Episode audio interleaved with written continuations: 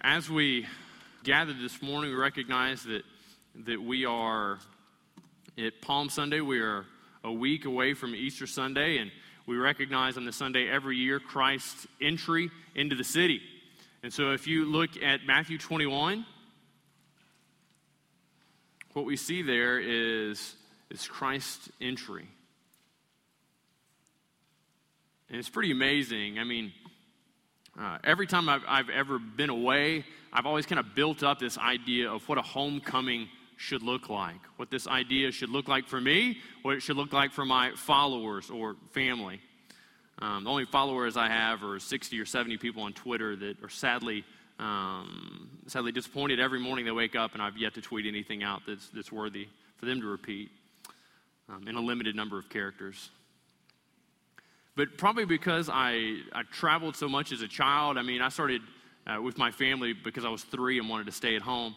Um, but when they moved to Norway when I was three, I always got to, to fly into airports and we would see people waiting at the gate. And it didn't matter which city I was flying into, I wanted someone at that gate for me. Now, you've got to clear security and all that stuff now, but you used to actually have your family waiting at the gate. And I remember we would land in Atlanta and I mean, I'm back in the States now, and so I'm looking, I'm like, I could have family anywhere. They could be anywhere in Atlanta. Obviously, I, I wasn't very good at geography as a five and six year old. Didn't recognize that, that Georgia and Louisiana are far enough apart that family's not going to meet me at the gate in Atlanta and then meet me in the gate at Shreveport, okay? But every time we would land, I'd run off the jetway and be like, Grandma, Grandma. Ah. And then we land in Shreveport and we'd come off and she'd be there. And um, as a child, you, I thought McDonald's chicken nuggets were the greatest thing in the world. Uh, we didn't have them. We didn't, we didn't have a McDonald's in Aberdeen. We didn't have a McDonald's until the second time I lived in Norway. And even the second time I lived there, they didn't have chicken nuggets on the menu. They had the North Sea menu, which is great if you want a cod sandwich. But uh, when you want some chicken nuggets and you haven't had some in about a year, that 20 piece chicken nugget, mm. I'm sure it's not very good now, but at the time, man, it was good. And so when I'd come through, she'd say, You know what we're going to do? And she'd hand me a Hershey's chocolate bar, and she'd say, We're going to go to McDonald's. We're going to get that 20 piece nugget. And I would just, saliva was just pouring out. Oh, man, that's good stuff. The fanfare is what I wanted. I wanted this recognition that I had come back, that, that my return should be celebrated. I'm, I'm six at this point. Everything's all about me. But the interesting thing is when we see Jesus' triumphal entry here in Matthew 21, he gets that. He gets the fanfare. He comes back in, he's, he's riding on this donkey. And, and look at the way people respond to him. It says, verse 8 of chapter 21 says, Most of the crowd spread their cloaks on the road, and others cut down branches from the trees and spread them on the road. And the crowds that went before him and were following him were shouting, Hosanna to the Son of God! Blessed is he who comes in the name of the Lord. Man, Jesus got this tremendous greeting. Laid down their coats, they laid down these, these tree branches. They're chanting, they're crying out, there's this fervor building up. Verse 10 tells us the whole city was stirred up, saying, Who is this? And the crowd said, This is the prophet Jesus that has come from Nazareth of Galilee. When Jesus comes back to the city, there's this anxious anticipation. Everybody has seen him heal, they've seen tremendous signs. When they see him come through the gate, they are ecstatic. They lay everything down at his feet. They're crying out, This is him. Hosanna in the highest. But they're missing it. You see, they have this conception of who Jesus is, of what he has come to do, of how he's going to work in their lives, and what we find as we continue to track with that narrative is they completely miss it. Now let's flash back. Let's flash back to early in Jesus' ministry, John chapter 3, and this is where we'll walk through today. This is the famous account of Jesus and Nicodemus. And Nicodemus shows us just how bad that he too will miss it. The passage opens up, and we recognize that Jesus has already been doing signs. He has turned the water to wine at the, the wedding in Cana. Other people have seen the signs and the wonders that he's done. And in fact, we read in verse 1 of chapter 3 that this is why Nicodemus has come. It said, Now there was a man of the Pharisees named Nicodemus, a ruler of the Jews. Verse 2 This man came to Jesus by night and said to him, Rabbi, we know that you are the teacher, come from God, for no one can do these signs that you do unless God is with him. No one can do these signs that you do unless God is with him. And so Nicodemus tracks down Jesus. We don't know why he came at night. Some people say it's because Nicodemus was scared. He didn't want to be ostracized. Some people say, well, it's because Jesus was so busy during the day or Nicodemus was so busy during the day. We don't know. John doesn't tell us. What we do know is it was night. We, we presume upon a reading of the text that this is a somewhat personal, intimate meeting between the two of them, that other people aren't there. But we recognize that Nicodemus is using the first person plural, right? He says, We know. Now, we don't know if this is Nicodemus coming to them and saying, Look, me and, and my buddies in the Sanhedrin, we recognize something different about you. Or if he's saying, Look, us, we, the people surrounded with me, we don't know. But we, what we do know is that God is with you. Now, Nicodemus is getting it right, isn't he? Is God with Jesus? Yeah. Now, you've read the end of the story, and so you know that Jesus is God. But let's give Nicodemus some credit. He recognizes him as rabbi. Nicodemus comes up to this guy who everybody else would assume is illiterate. Jesus is part of a working class family. He's not learned, he's not educated, he didn't go to a prep academy. Nicodemus holds the equivalent of a PhD and comes up to Jesus and effectively says, uh, Dr. Jesus, he's very kind. He extends this title to Jesus, refers to him as teacher, and says, Look, we recognize that, that God is abiding in you. He's doing something special with you because you couldn't have turned that water to wine. You couldn't have healed those people. You couldn't have done these things outside of God's provision. That's pretty astute. He's pretty with it. Look how Jesus responds. Verse 3 Jesus answered him and said, Truly, truly, verily, verily, or amen, amen. He, he endorses what Nicodemus has said. He said, I say to you, unless one is born again, he cannot see the kingdom of God. Now, this had to have caught Nicodemus off guard. Nicodemus was a teacher. He knew the Bible, he knew the law, he knew this understanding of what the prophets had foretold, he knew this understanding, and he was called upon to teach Israel. And so he lays it out there. He endorses Jesus in somewhat of a degree. And how does Jesus respond to him? Says, Nicodemus, unless you're born again, you can't see the kingdom of God.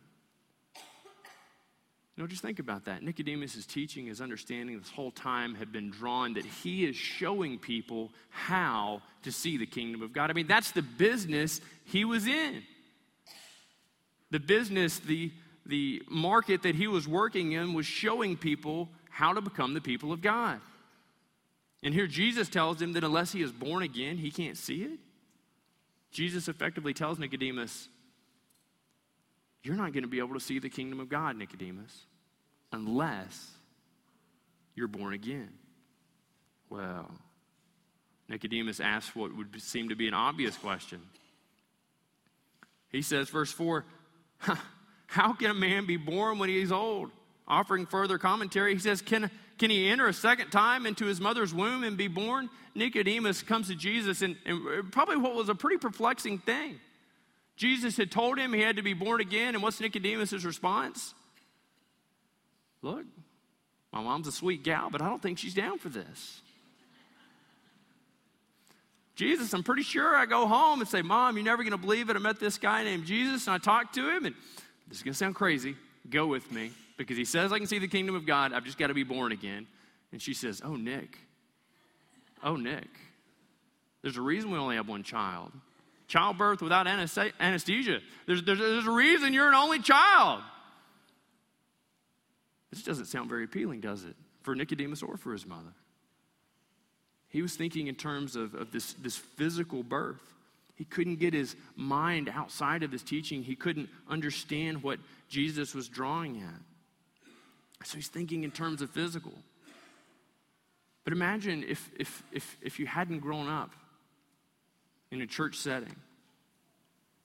Somebody comes to you for the first time and says, Look, Zach, you want to you want to see the kingdom? Zach, you want to be saved? You need to be born again. You've never heard this before. Might your mind go to the same place that Nicodemus does? Might you have the same issues, the same problems that Nicodemus does? Now, Jesus doesn't leave him in confusion. Right? It, the, the, the, narrative doesn't end there. It's not that Nicodemus says, No, how does this work? And Jesus is like, You are worthless. You're helpless. I'm, I'm, I'm done with you. If that's where you're going to go with this, if you can't think in a higher plane than that, let's just end the conversation. No, Jesus is, is bringing Nicodemus along. He is exposing truth into Nicodemus' life. In some sense, he is correcting Nicodemus' reading of the Bible. So Jesus answered. Again, he says, Truly, truly. And offering a commentary on what it is to be born again, he says, Unless one is born of water and spirit, he cannot enter the kingdom of God. He says, You want to know what it is to be born again? It's got nothing to do with, with being birthed by your mother again. You want to know what it is to be born again? It's got nothing to do with an exercise of the flesh.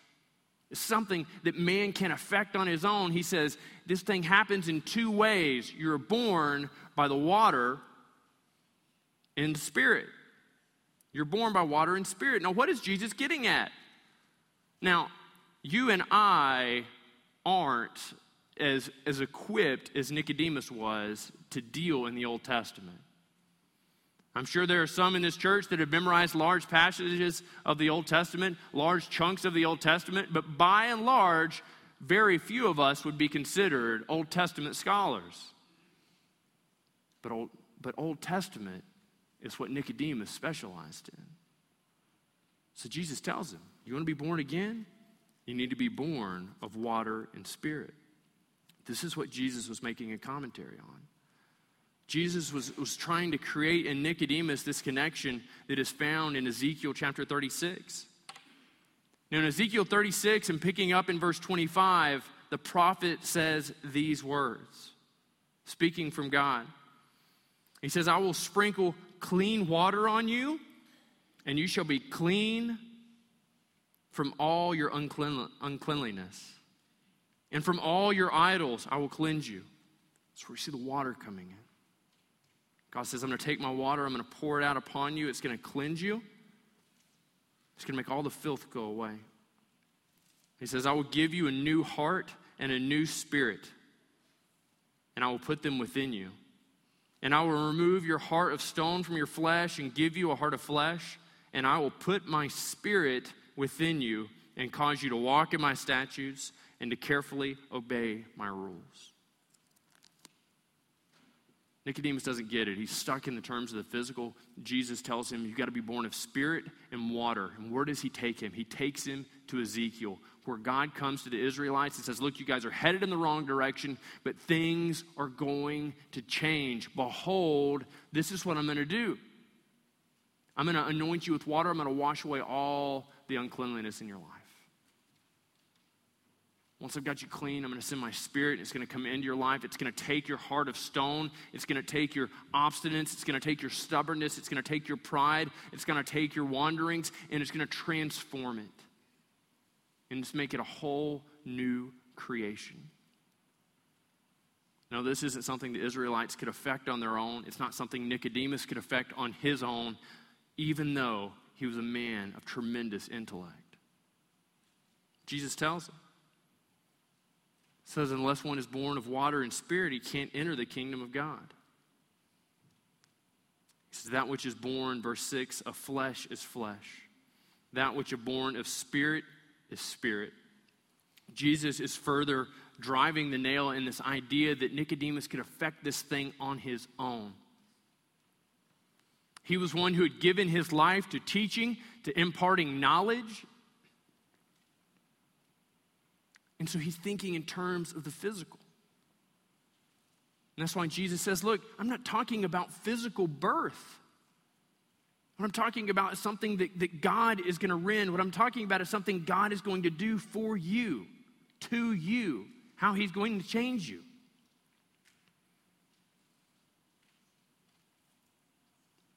That which is born of flesh is flesh. That which is born of spirit is spirit. God is drawing a distinction between the action of God and the action of man.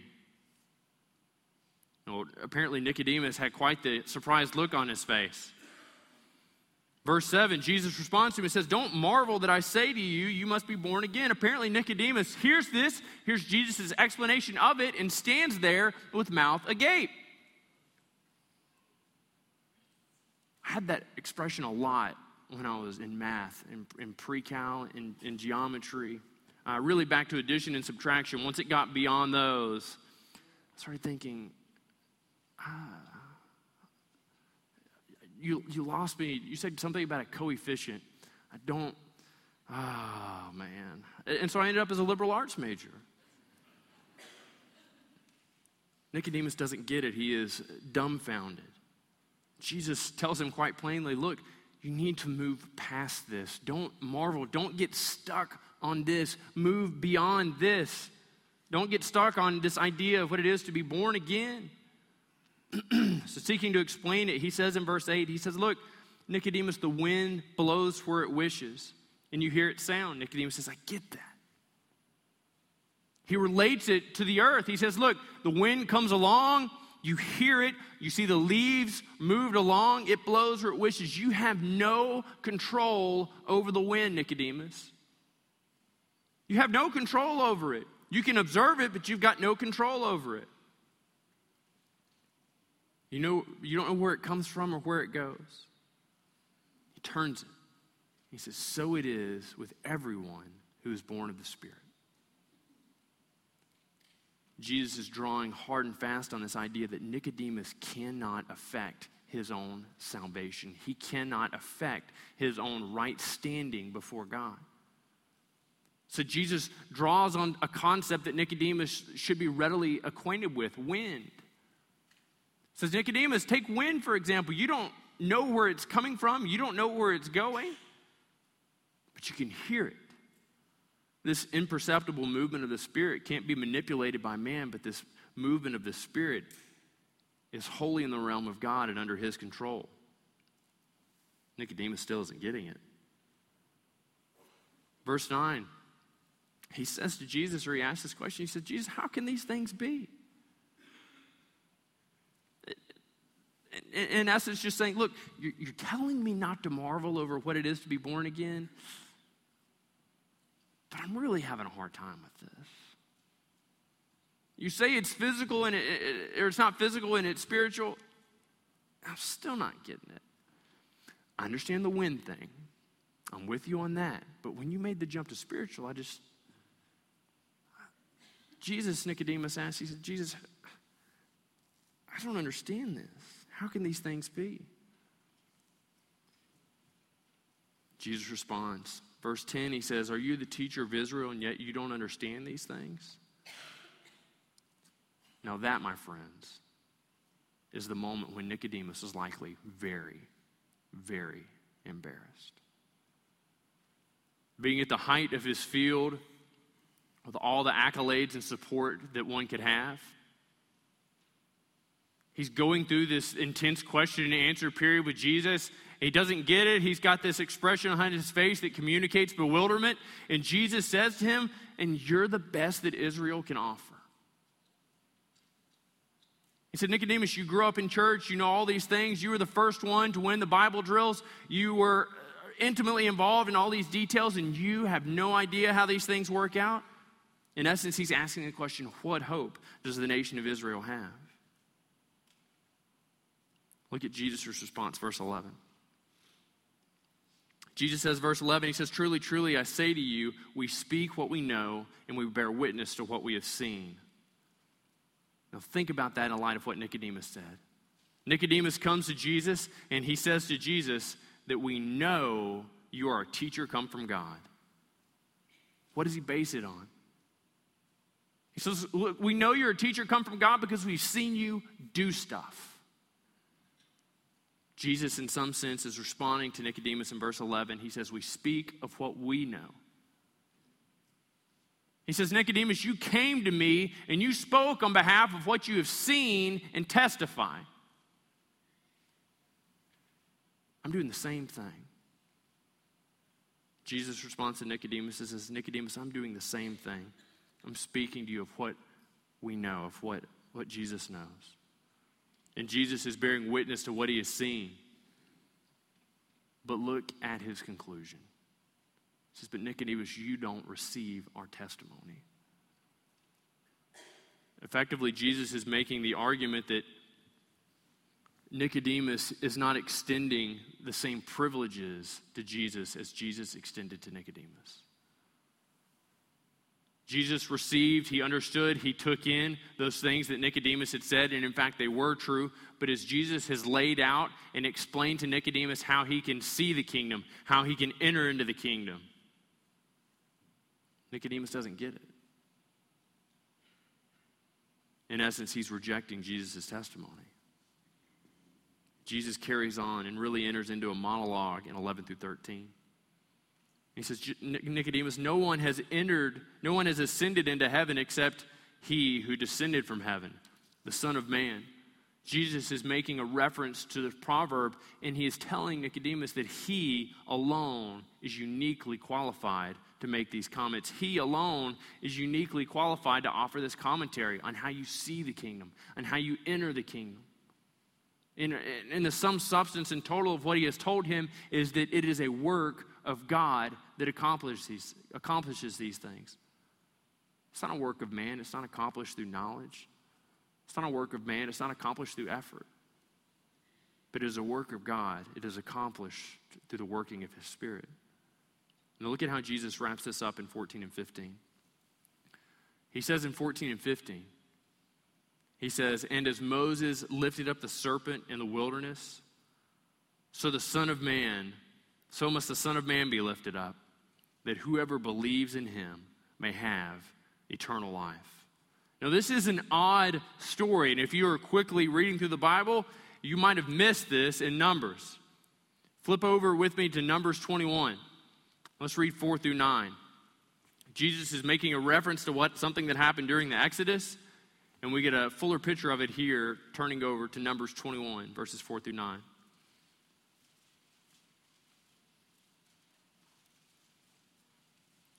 We read it says, From Mount Hor they set out by the way to the Red Sea to go around the land of Edom. And the people became impatient on the way. If you've ever been on a road trip with, with small children, you know what it is when people get impatient on the way. But the Israelites were experts at demonstrating impatience on the way. Said the people spoke against God and against Moses. Notice the pair, the pair there. They spoke against God and Moses. They said, Why have you brought us out of Egypt to die in the wilderness? For there is no food and no water, and we loathe this, this manna, this worthless food. We don't like this stuff. We want something else. It's like riding with my kids, and they're like, Dad, I want a snack. And you're like, Here's some animal crackers. I don't want animal crackers. But it sounds more like this I don't want animal crackers. And you spin around, you're like, what in the world? It's terrifying. Man, that's crazy. They don't, they don't like this worthless food. They're, they're complaining, they're bemoaning the fact, they think things are so much better. Elsewhere, they're complaining about this. They said, Did we not have pots of meat back in Egypt? Moses could have said, Yeah, but you were slaves. You had all the meat you wanted to eat, but you were slaves. They've forgotten the great redemption that God has worked, the great freedom that He has effected for them. So they complain, they moan, They said, It'd be better off if we were dead. This food's terrible. I'm so tired of eating it. Verse 6 God sent fiery serpents among the people, and they bit the people, so that many of the people of Israel died. These people rebelled against God, and God moved. These people came out in opposition of God. They weren't just complaining, but they were actually opposing God. They were saying of God's will and his development for their life, this isn't good enough for us. We wish that you had left us as slaves in Egypt. They rebelled against God. And he moves in judgment. Many of the people died. And the people came to Moses and said, oh, We've sinned, for we've spoken out against you and against the Lord. Pray to the Lord that he would take away the serpents from us. So Moses prayed for the people. We see Moses interceding on behalf of the people. The judgment of God is met out on them. They recognize their sin. They turn to Moses and say, Moses, can you do something? So Moses prayed for the people. And the Lord said to Moses, Make a fiery serpent and set it on a pole. And everyone who is bitten when he sees it shall live. Verse 9 So Moses made a bronze serpent and set it on the pole. And if the serpent bent anyone, he would look at the bronze serpent and live. You see what Jesus is saying there? It's just like the people rebelled. They were heading in their own direction, they were doing their own thing. And God visited judgment upon them.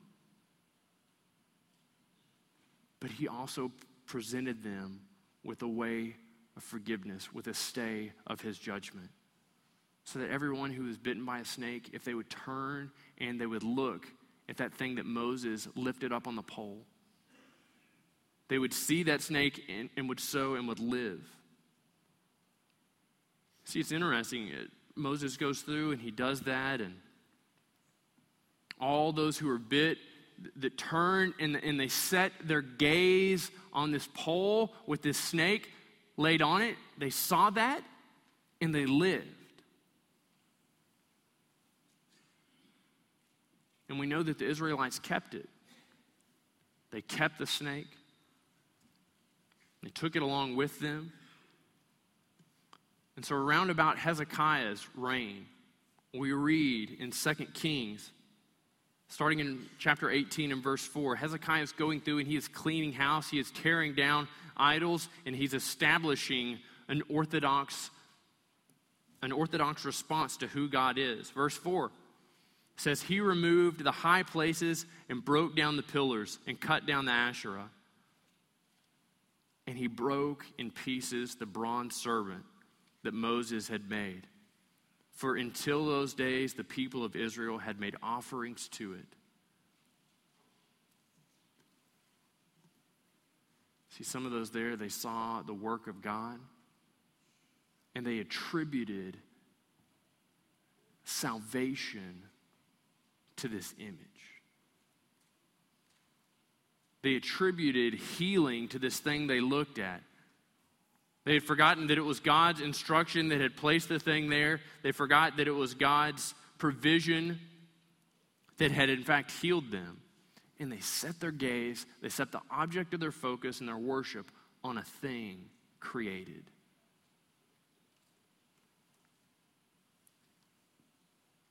Jesus gets on the donkey, he rides it in the city. People come before him, and they've seen the signs, they've heard all amazing things that he's done. Jesus is the guy you want to come to a party. He can turn water to wine. Jesus is the guy you want when you're feeling sick because he can make you well. Jesus is the guy who can take the lame and make them walk. Jesus is the one who can take the deaf and make them hear. Jesus is the one who can take the blind and let them see. They like that. They want that.